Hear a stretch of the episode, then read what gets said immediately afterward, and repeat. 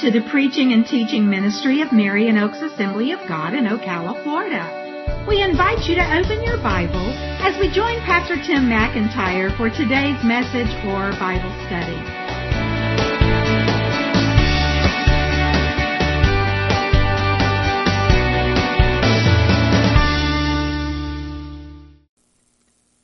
Well, we've made it past Thanksgiving. I hope you all had a wonderful Thanksgiving. And now that we are in December, everything is all wrapped up in Christmas. Three weeks from today, it's Christmas Eve. It's going to be a great Sunday. We hope that you plan to be here both in the morning and for our Christmas Eve candlelight communion service that we have every single year. But as we think about Christmas, there are so many different thoughts, ideas, principles, concepts that are related to Christmas. And if you were to do a survey and say, just put down one word that you associate with Christmas, hopefully the number one word on your list and all around would be Jesus. Thank you for the amen. But I would say that if we allow people to make a list several words long, that one of the other words that would come very close to the top of the list, if not second, it would in my list, would be the word joy. Joy. Christmas is often associated with joy as it should be. And joy is such an important aspect of Christmas or people hope it will be. I think of the, one of the most popular songs we sang it this morning. Joy to the world. The Lord has come. I think of the message that the angels gave to the shepherds that he came, they came to give them good news of great joy, not just for them, but for all the earth. What is joy? A lot of people associate it with happiness. Some people say, well, it's pretty much the same thing. Other people say it's no, it's totally different. There are some aspects where it really is different. Uh, I've been told, I've heard said, I've never really researched it to find out if this is really true, that happiness, even in its spelling and form as a word, is that feeling that we have, that good feeling that is based on happenings. And so we have happiness when there's good happenings. But if we don't have good happenings, if good things aren't happening, it's hard to have happiness. Whereas joy is not dependent on happenings. It's not dependent on our circumstances. We're going to spend a bit of time talking about that today. But you know, there is a whole lot in the Bible about joy. And I believe that that is so because God is the only true source of joy.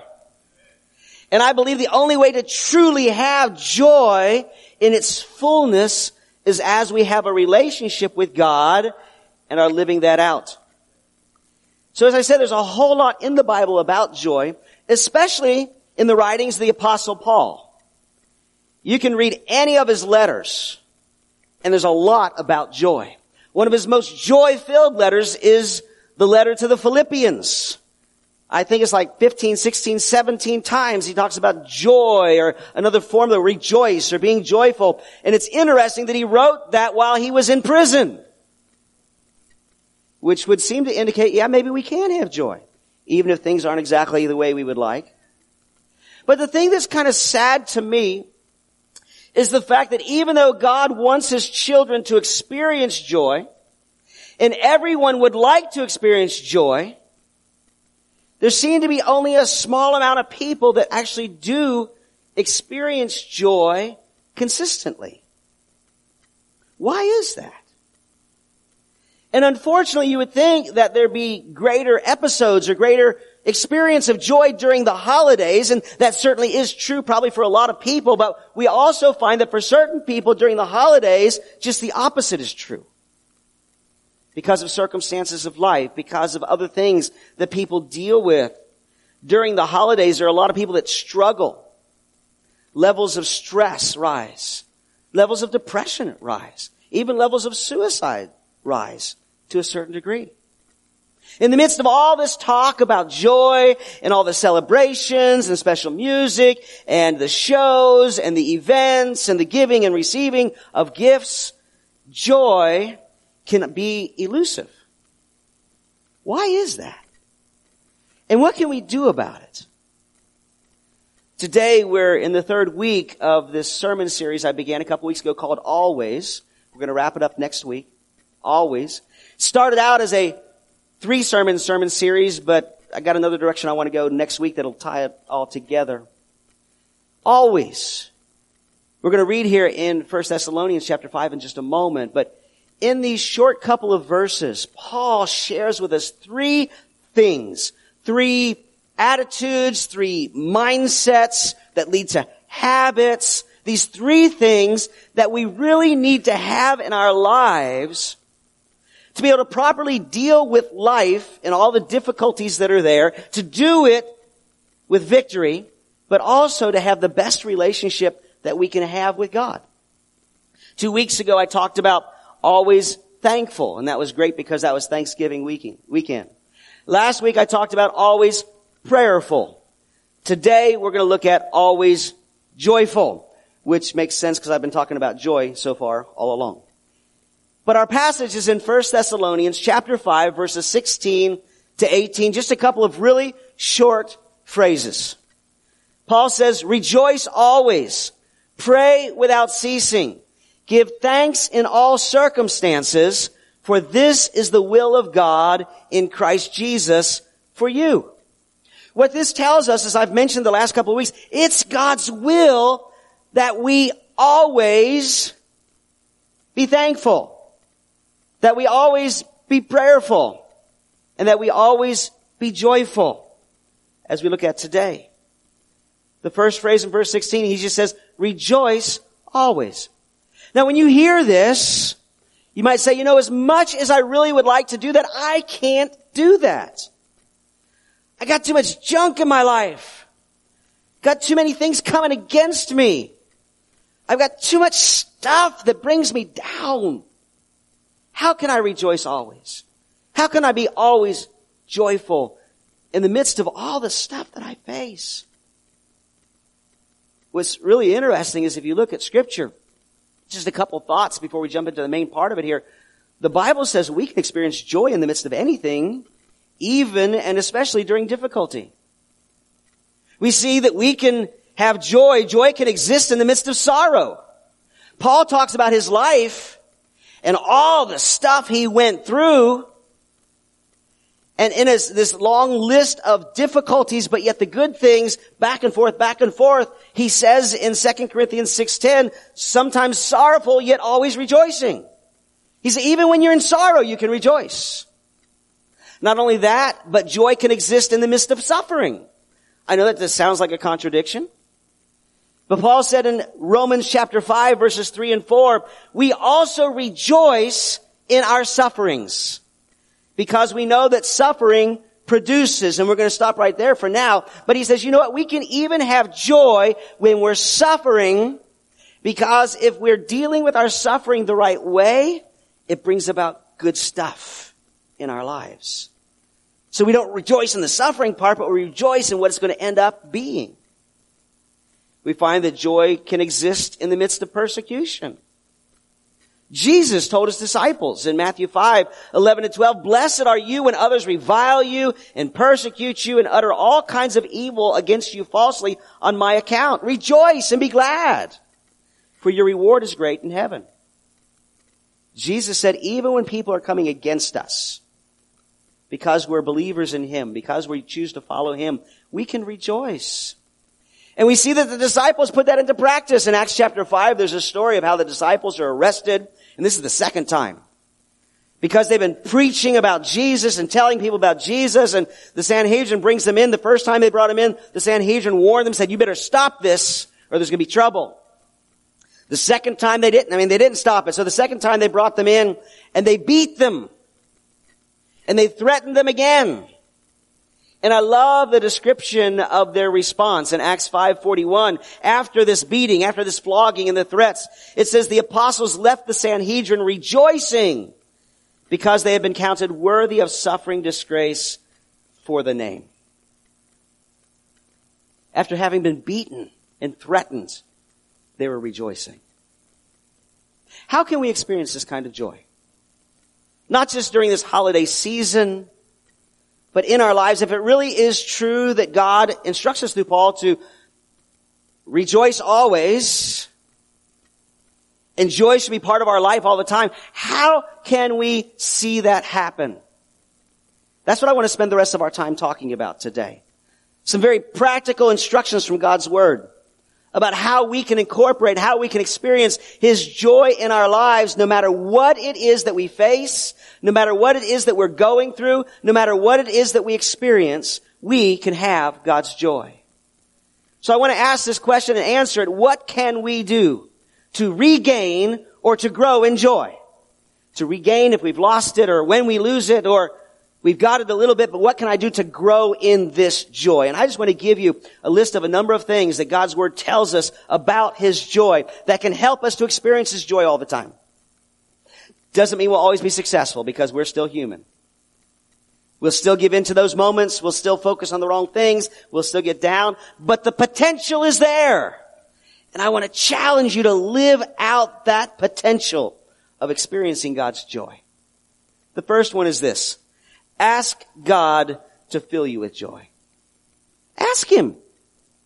Ask Him. There's a passage we're not going to read, but you can read it later in Galatians chapter 5 verses 22 and 23. It says that joy is one of the fruit of the Spirit. The fruit of the Spirit are those things that God would like us to have as a part of our life. And the presence and power of His Holy Spirit helps to develop that fruit. Just like you have fruit that grows on a tree, takes a little bit of time. Some of these things, it takes a little bit of time for it to ripen and mature and to be always evident in your life. But it talks about the fruit of the Spirit being love and joy is the second one. Joy. God wants joy to be in your life and He wants that so much that it is a part of His Holy Spirit being within you if you're a believer, if you're a Christian, is the development of joy. Now we got to cooperate with the Holy Spirit. You know, God wants us to have love, joy, peace, patience, kindness, goodness, self-control, all those things. But you know what? If we don't do our part, it's not to be there. But that being said, the first thing we can do is ask God. I love when he was getting to the end of his letter of, to the Romans, Paul said this in Romans 15, 13. He said, may the God of hope fill you with all joy and peace So a blessing, but it was an expression, I believe, a prayer. May God fill you with joy. If it's something God wants you to have, if it's something God wants you to experience, ask Him for it. You know, that's something I pray all the time and not just about joy.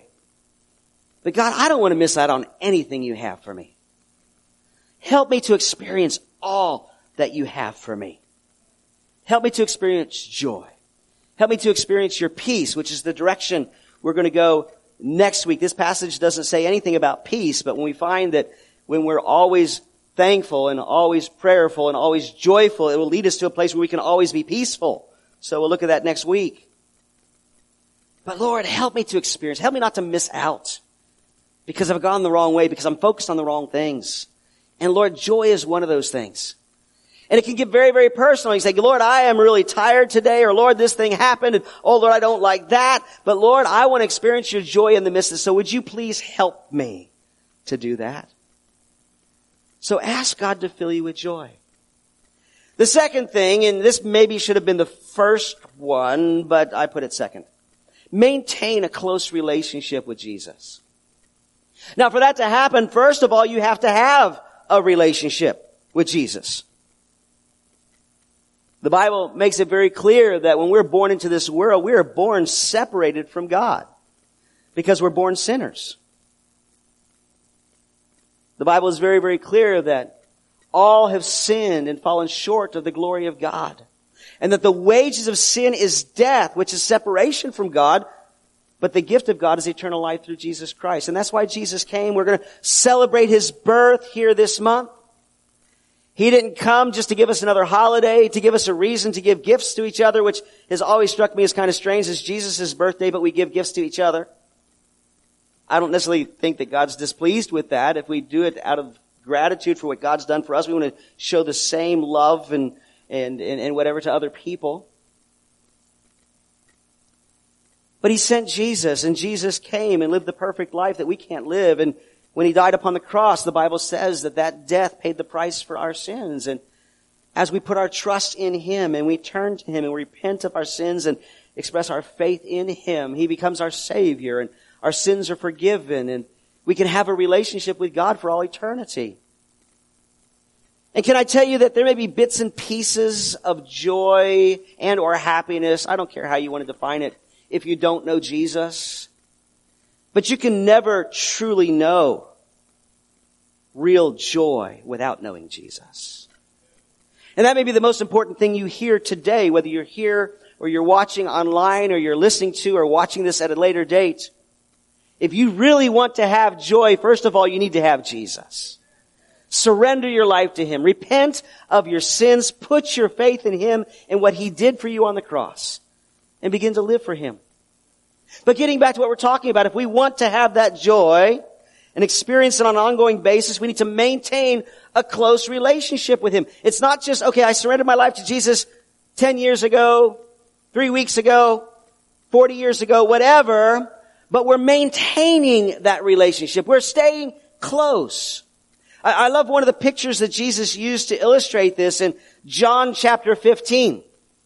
And he tells this little kind of, uh, it's not really a parable, but it's kind of this word picture of how our relationship with him and how his life flows into us and through us, through us and it produces good things is sort of like this vine, a grapevine, with all these branches going off of it and on those branches are produced grapes. And Jesus says, I'm the vine and you are the branches. And the goal is that we stay connected. And as we stay connected, my life flows through and in, into and through you to produce the fruit. Okay? And Jesus, in telling that story, has a lot of great truths to teach, and we've talked about it before. We'll, we'll talk about it again sometime. But several times throughout that passage, you can, you go back and read the whole chapter. It's great. John 15. But all the way through talking about that, Jesus said that one of the end results that he's looking for is that we can experience joy. Let me just read a couple of verses. In John 15, verse 4, and then jumping down to verse 11, he says, Abide in me. That word abide means to remain, to stay connected. Uh, in a very simple way, it means to live with. Okay, spend life with, do life with. Abide in me, and I in you. As the branch cannot bear fruit by itself unless it abides in the vine, neither can you unless you abide in me. These things I have spoken to you that my joy may be in you and that your joy may be full. I don't know about you, but I want not only joy, but I want full joy. Sounds like a good thing to me. But he says as we're connected with him, we maintain that relationship. His life flows through us. His joy flows through us. Maintain that relationship with him. And I would just add this secondary thought before we move on. Don't get sidetracked even by other good things. And what do I mean by that? What I mean by that is as we have a relationship with Jesus and we begin to live life with Him and for Him and doing what He wants us to do, we'll see other good things happening outside of us because He will use us to make a difference in other people's lives. And I can tell you, I experienced that as a pastor. I love it when I see or hear somebody comes and tells me whatever of how their life has been changed because of something I've said or done, you know, at the direction of the Lord and in service to Him, or something our church has done. That makes me feel really good. But what happens when you're not seeing those kind of results? Do we lose our joy then? We shouldn't. You know, there was a time when Jesus sent 72 of his disciples out to minister. He sent them out two by two. Just go to all towns and cities, heal people, cast out demons, preach the good news. You're going to have power. You're going to have authority. You're going to see some great things happen. And they came back and they were all excited. And in Luke chapter 10 verse 17 it says the 72 returned with joy saying, Lord, even the demons are subject to us in your name. So even the demons will be cast out. And Jesus says, oh, that's great. You know, paraphrase a little bit. Yeah, I saw Satan cast down from, just, you know, just really saying, you did a good job and it really did make a difference in the spiritual kingdom and all that kind of stuff. But he wrapped it up by saying this in verse 20. Nevertheless, do not rejoice in this, that the spirits are subject to you, but rejoice that your names are written in heaven. Now, I don't think he was saying we should never rejoice or be happy because good things are happening. I think what he's saying is, that's great, but that's not where you need to put your confidence. That's not where you need uh, to make the source of your joy because sometimes it's going to be good, sometimes it's not. Sometimes you're going to see good things in your life, sometimes you're not. Sometimes you're going to see good things happening as a result of your influence in your family and friends and church and world and work and school and whatever, and sometimes you're not. But one thing you can always count on. If you have a relationship with Jesus, you have eternal life. That's what you need to rejoice in. So, maintain a close relationship with Jesus. The next one kind of follows out of that because this is something that can really disrupt that. Number three, confess and forsake sin. That's kind of the definition of repentance. We confess, we recognize I'm a sinner, I have sin, I know it's a sin, and then I'm sorry, Lord, and I want to repent. It means to go the other direction. You know, if this is the direction sin is, I'm going to turn around and I'm going to go the other way. And can I tell you that one of the biggest disruptions of joy in our lives, I would say that it may, this is just my thought, my opinion, it may be even more of a disruption than having something negative happen to you will be when we allow sin to have a place in our life without dealing with it. And that's why I put this here. Confess and forsake sin. You know, one of the most joyful people I think we see in scripture is King David. Not because there's a lot of descriptions of him being joyful, although there are a couple of them. I mentioned, I think, last week or the week before about that time that he was bringing the ark into the city of Jerusalem and he's just praising God and dancing around and all that kind of stuff, expressing great joy that the, the presence of God is coming into the city. But just because of all the Psalms that he wrote, all the expressions of joy and enthusiasm for his relationship with the Lord and all the good things that God has done with, uh, done for him and in him and through him. But even in the midst of all that, there was a year in David's life that he was miserable. I can't say for sure he didn't experience any joy because there's no testimony one way or the other. But I would venture to say that if he experienced any at all, it was very, very little. And that year was right after he had committed adultery with one of his best friend's wives, Bathsheba He tried to cover it up in a simple way. It didn't work. So he had his best friend, one of his best friends, killed to try to cover it up. And scripture indicates that it was almost a whole year before he dealt with that sin. He, he thought maybe I can just get away with it without anybody knowing. You know, Bathsheba was pregnant, but because it happened so quick, quick, quick, quick, quick, and then he married her, that maybe people would assume it was you know, it was all good because she got pregnant after, whatever the situation might be, but it was almost a year before God said he's not repenting on his own, so I'm going to have to confront him. Now, I'm not putting words in God's mouth, but that seems to be what happened. And he sent the prophet Nathan to confront David about his sin. And fortunately, David responded the right way. He immediately repented. But I encourage you later this week, go and read Psalm 32. We're not going to read it this morning. Most Bible scholars believe, and it certainly is descriptive, that this is what David wrote about that experience, that after he had sinned, before he repented, he was miserable. He talks about God's hand being strongly and heavily upon him. That even to his bones, he was experiencing this, this turmoil, this, this whatever. He says, but then I ask for forgiveness. And it's interesting because the psalm doesn't start with the terrible. It starts out with, how blessed are people who have their sins forgiven by God. This is what happened to me. Then he talks about the misery and the turmoil before he got it right with God.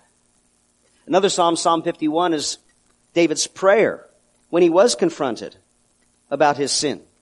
And he repented. And one phrase in there stands out in relationship to our topic today that's Psalm 51 verse 12, one of the appeals God, uh, David made to God was, restore to me the joy of your salvation.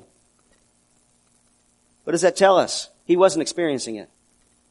His sin had robbed his life of joy. And I would just tell you that even if you are a Christian, even if you are a believer, if you cling to sin, Or even if you just fall into sin, you give into temptation. We all face that. And you don't deal with it right away. It can steal your joy. Along with a number of other things. See, joy can't coexist not only with sinful actions, but many sinful attitudes. Sin cannot continue to coexist with envy and resentment and unforgiveness and bitterness and unjustifiable anger. But we have the promise of God that when we come to Him, He'll forgive us. 1 John 1 9, if we confess our sins, He is faithful and just to forgive us of our sins and to cleanse us from all unrighteousness. If you're here today or you're watching online, and right now God's speaking to you about something in your life and it's not right, get it right with God. Obviously, what we said before, if you don't know Jesus, turn your life over to Him. Repent. Put your faith in Him. But if you're a believer and you've allowed something to kind of slip under the radar, and I know we all have areas we're working on and that kind of stuff, but you're just kind of coddling it, you're just kind of thinking, well, I can get away with it or whatever, get it right with God. Get it right with God. What else can we do to have life as an ongoing thing and uh, uh, have joy as an ongoing presence in our life? Number four, live a life of obedience. I know that goes along with the sin thing, but this is the positive side of that. And it's not just dealing with sin when it pops up, not just dealing with sin when it happens, not just dealing with sin because I messed up, but make it our goal and our desire to just live for Jesus and do what he wants me to do. The same passage I mentioned before in John chapter 15 where he talks about being the vine and we're the branches. We got to stay connected. His life flowing in us and through us and all that kind of stuff. If you look at verses 9 to 11, we did read 11 before. He says, abide, remain, live with my love. If you keep my commandments, you will abide in my love. These things I've spoken to you, that my joy may be in you and that your joy may be full. So before we talked about that this whole joy thing was because we are in relationship with Him, right here He talks specifically about, you know, I love you, you love me, but you know, the, the, the true sign of your love for me is that you do what I ask you to do. And Jesus mentioned that several times. John records Jesus' words saying that several times both in his gospel and in his letter of first John. In fact, he's so bold as to say, if you say you love Jesus, but you're not trying to live for him, I think you're deceived. That's God's words, not mine. So if you want to have that joy, live a life of obedience. You know, the part of that, another part of that is the, the fact that God is a good father. And a good father will discipline their child when they get out of line because they love them and they want to get them back in line. And um, the Bible says that as a good father, God does that. Hebrews chapter 12. I'm not going to read the whole passage. Verse 6 and 10 and 11 in particular. It says that God, as a good father, will discipline his children when they get off the path. And, and I love one of the phrases the writer of Hebrews says. He says, and discipline's not much fun. That's a paraphrase. But we can relate to that. Discipline is not fun. And that definitely can dampen our joy. You know, some of the most miserable when I say miserable, I don't mean they are, but they feel that way. Some of the most miserable Christians I've ever met are those that are trying to live for Jesus and trying to kind of live in the world at the same time. And you know, you can't really do that. You, you, you can maybe try to start out to do that. I saw a little video clip um, on the internet the other day, and I thought that's a great illustration. This pastor had put two ladders up on the platform, you know, A-frame type ladders. And he stepped up on the first rung on both of them, and he was really solid and secure. He says, you know, as people try to live for Jesus and they try to live their own life with the world, it's like they're trying to climb both ladders at the same time. And he started working his way up the ladder. and uh, since they're A-frame ladders, they're getting farther and farther apart, and he's stretched out, and he became very precarious. You know, you can't do that. But it's like some of the most miserable people I've ever met are people who say, well, I want to live for Jesus, but I want to do my own thing. And you can never be happy in either world. Because when you're doing the world's thing, you feel convicted like this isn't right, and then you're trying to live for Jesus, but I got this stuff in the back of my, it, it's just not right. You just need to be fully committed. Live for Jesus. Live a life of obedience. The fifth one is this. Trust in God. And really that's what it comes down to if we want to experience joy in the midst of difficulty. Now experiencing joy when everything's going good is easy. Okay? You know, as you enter this holiday season, if everything's in pretty good shape for you, you're feeling pretty good, your health's alright, you know, life's not perfect, but you got your family around you and, you know, you're expecting a good Christmas. I, I was able to afford to buy some, you know, buy some gifts for my family and I'm expecting to get some and we're going to have some good times together. We got these celebrations planned. You know, when everything's going well, it's pretty easy to experience that joy or happiness. But when life is difficult, when there are the health issues, when there are the difficulties with the finances, when we are separated from family, either because of distance and they can't make it or we can't make it this holiday or because they've gone on out of this life, then what do we do? Well, to be honest with you, the only way we can really experience the fullness of God's joy for us is when we trust in Him. Trust in Him that He loves us, that He's going to take us through whatever we're facing, and that He can bring good out of it. I, I love this. You know, Paul wrote the original verse that we base this sermon on. He says, always rejoice. But he also wrote Philippians. And in Philippians 4, 4, he says, rejoice in the Lord always. Again, I will say rejoice. Can I tell you that there's a key there? He chose not to put it in the passage of 1 Thessalonians. But here in Philippians 4, he says, rejoice in the Lord. In words, don't let what you choose to look at to be the source of your joy be your circumstances, your family, whatever it might be. Let it be the Lord. If your focus is the Lord, then you can have that joy. And the Lord being the sense that I'm going to trust God.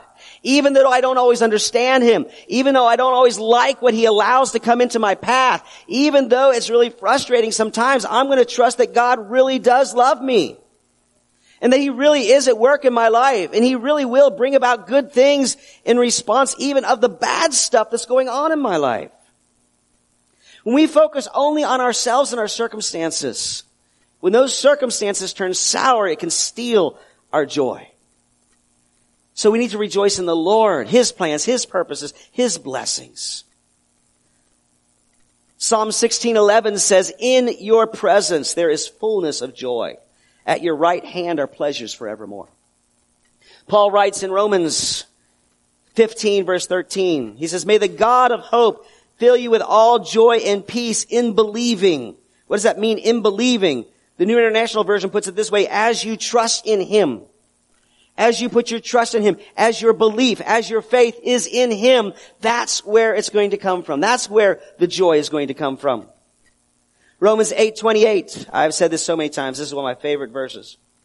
And we know that in all things God works for the good of those who love Him, who have been called according to His purposes.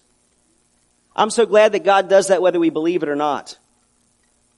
But the thing is, is if we don't really believe it, or we choose to stop believing it for a while, or we choose to doubt it, it can steal us of our joy. But if we really do believe it, we can still have joy because we know that no matter what we're facing right now, God's in control. He's got a purpose.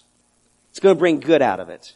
He promised he would. Maybe I won't see the goodness or the fullness of the goodness till I get to heaven, but it's going to bring about something good. So I can have joy now, even though it's difficult. Number six. Say, Pastor, how many are there? Eight. We're going pretty fast. Number six. Take, and some of these overlap from some of the previous messages because they're all related. Take the long range view of life. Take the long range. In other words, life's not just all about right now, but it's what's coming down the road. And I know that's related to what I just said. We're going through difficulties now, but God's going to bring good out of it, so we're looking down the road. Okay? This was illustrated so well yesterday morning. Many of you were with us as we had the funeral for Sister Pearl, Sadis's mom. Wonderful time together. A time of sorrow to a degree, but it was so full of joy. Why were we able to be full of joy when we were in the midst of a memorial funeral service? Because Sister Pearl was a believer. She lived a good, long life. Not quite as long as Brother Rupert here, but getting close. A couple more years, we'd have been celebrating her 100th birthday. And we know that in a little while, that's what I talked about, was in a little while. If we know Jesus too, we'll get to see her. See, all the family is still dealing with that, and very appropriately so. I know some family members are here today. There is nothing wrong with feeling that sorrow. You're going to miss that person. And that's true for all of us with whatever loved ones we have lost. There's nothing wrong. Jesus sorrowed over Lazarus' death, even though he knew in a couple minutes he was going to raise him up. He expressed sorrow. It says Jesus wept. There's nothing wrong with that. But that's just one example. You know, if you think about this Christmas season, how many of you have certain things coming up this next month you are really looking forward to? You know, getting together with family, a certain meal, you know, giving, receiving presents, whatever. I told you my wife and I are going to be going off for about a week. Um, we'll be here next Sunday, then we're going to fly out on a Tuesday, come back, you know, Tuesday, Wednesday in there. We do this pretty much every year to go up north with my family.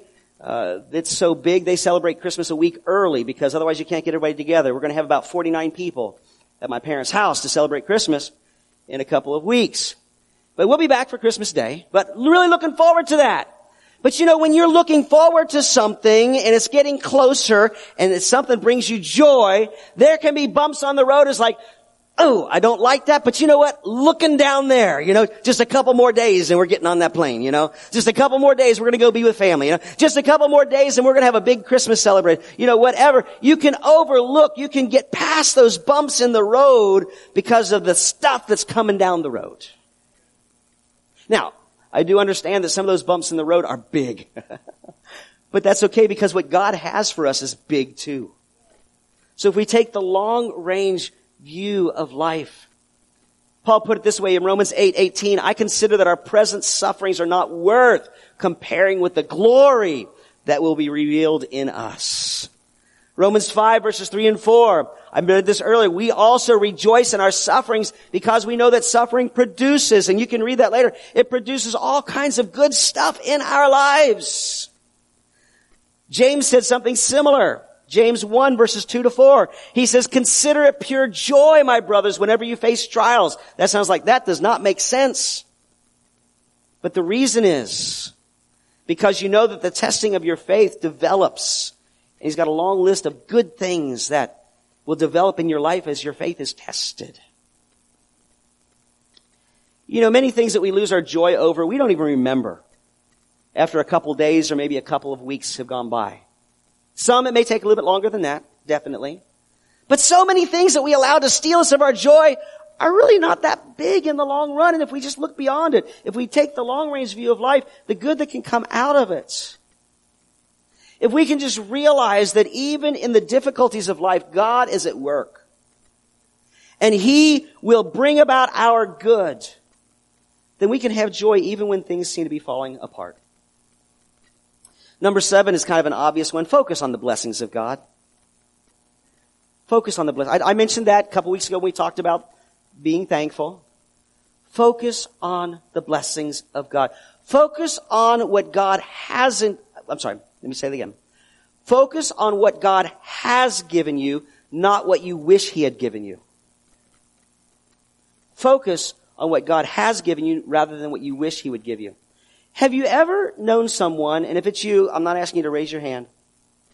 Have you ever known somebody that was so disappointed that they didn't get the main thing they wanted to get for Christmas, that they didn't enjoy and appreciate the things they were given? I hear a lot of laughter out there. Some people are like that. They're so focused on one particular thing and they can't get that, all the other, they don't see all the other good things. Okay, don't be one of those people. Focus on the blessings of God. And then the last one. Invest in other people's lives. You see, again, one of the things that steals our joy is because we're so self-focused, so self-focused, so self-focused. It's me, and this is happening to me, and I don't like this because this is happening to me, and I'm in need, and, and, and those are all valid, those are all things we can pray about, those are all things we need to wrestle with, those are all things we can do things about, but don't focus so much on yourself. Invest in other people's lives. We've already talked about Paul off and on throughout this message this morning. That he was always full of joy and writing about joy, even though he probably suffered more than most any other Christian we can think of trying to do God's work. How and why was he able to do that? Well, one of the reasons he writes about in 1 Thessalonians chapter 2, verses 19 to 20. He says, what is our hope or joy or crown or boasting before our Lord Jesus at his coming? Is it not you? For you are our glory and joy. He says, you know what makes me really happy? You know what really fills me with joy? It's the way you've responded to Jesus. And the way you continue to serve Him even though you're going through difficulty. And I had a part to play in that. That's what Paul would say because Paul's the one that went to Thessalonica. He's the one that founded the church. So that's where the source of my joy is. You know, perhaps you can relate to it. I hope you can. You don't have to raise your hand because we don't want to embarrass people that can't. But how many of us get more joy out of giving than receiving? How many people find their joy in this holiday season? When they see the joy on everybody else's faces, not necessarily because of what they received. I know that that's pretty much the way I feel. I'm not saying I'm wonderful or anything. I just, I just love seeing other people happy. And if I had a part to play in that, that makes it even better. That makes it even better. People say I'm really hard to shop for because I don't want much. I don't need much. I say, what do you want? I don't know. I don't know if it's true. I don't know if I could ever go through a Christmas and not receive anything and not think something was wrong, but I've never had to, so. Anyway, don't want to get sidetracked. Invest in other people's lives. Some of the most joyful people I've ever known are people that are pouring themselves out for Jesus touching other people's lives. You know, little video clip that we watched, uh, Amy wasn't in the video, except I think that was her receiving the chicken, but you didn't see, you know, her whole thing. But whenever I talk to her, whenever I see a video she's produced, whenever I hear her voice, there's such joy. And she's given her life to touch the children of Zambia. we can experience greater joy, more consistent when we give our lives for others. But let it start at home. Let it start at home. With your spouse if you're married. With your kids. With your parents. With the others that are around you. Even if sometimes they're difficult to love. It's been said so many times, I'm sure you've heard it, but when you look at the word joy, J-O-Y, Jesus, others, yourself. Even a kid's song written about it, I'm not going to try to sing it. But you want joy, put Jesus first. And then others. And then yourself last. Yourself last. The good news is that one of the side results of joy is that we are strengthened. And I believe all the way around. We can be strengthened physically, we can be strengthened emotionally, we can be strengthened spiritually. There's a, there's a verse that probably most of you could quote some of you might even know where it is, but it's not easy to find. It's in Nehemiah chapter 8 verse 10, and it says, the joy of the Lord is your strength. When we're filled with the joy of the Lord, it gives us strength. Gives us energy. It helps us.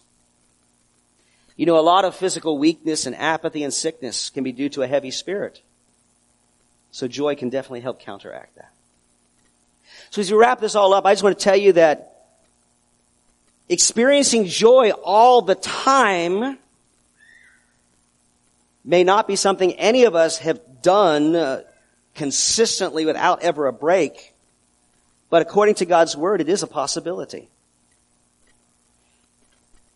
As we trust in Him, as we have a relationship with Him, as we put Him first and live for Him, and live for others, we can have that joy. So I hope this message today has challenged you. Not just out of the desire like, oh, I want joy in my life because so often I don't. That's fine if that's the way it is. But it's challenged you to do these things not just to get joy, because it lines you up in your relationship with God and others to experience the best life that God has for you. Let's all stand together.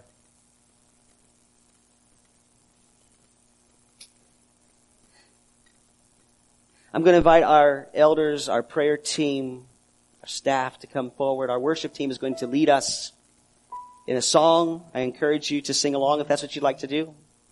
If there's something in the message that really spoke to you, you may want to pray about that. But if you're here today and you would like someone to pray with you for yourself or for someone else or a situation you're aware of, that's what we're here for. But I would also say that if you're here today and you have never surrendered your life to Christ, and so, hey, God has just spoken that to you, that not just because of the joy, but you're a sinner and you need a Savior, come and we will pray with you to see that happen. And in just a couple of moments, one of us will come back and close in prayer. Hallelujah. Hallelujah. Oh, we worship you, God. We bless your name. Father, we thank you that we have the awesome privilege to live for you, oh God. Thank you for the joy unspeakable and full of glory that you provide when we surrender our lives and we walk in obedience to your word. Father, I pray your blessings over your people Everyone under the sound of my voice that is living for you, oh God. May they walk out of here today in strength and wisdom and joy because of who you are and what you are doing in our lives. In Jesus' name. And everybody said, Amen. God bless.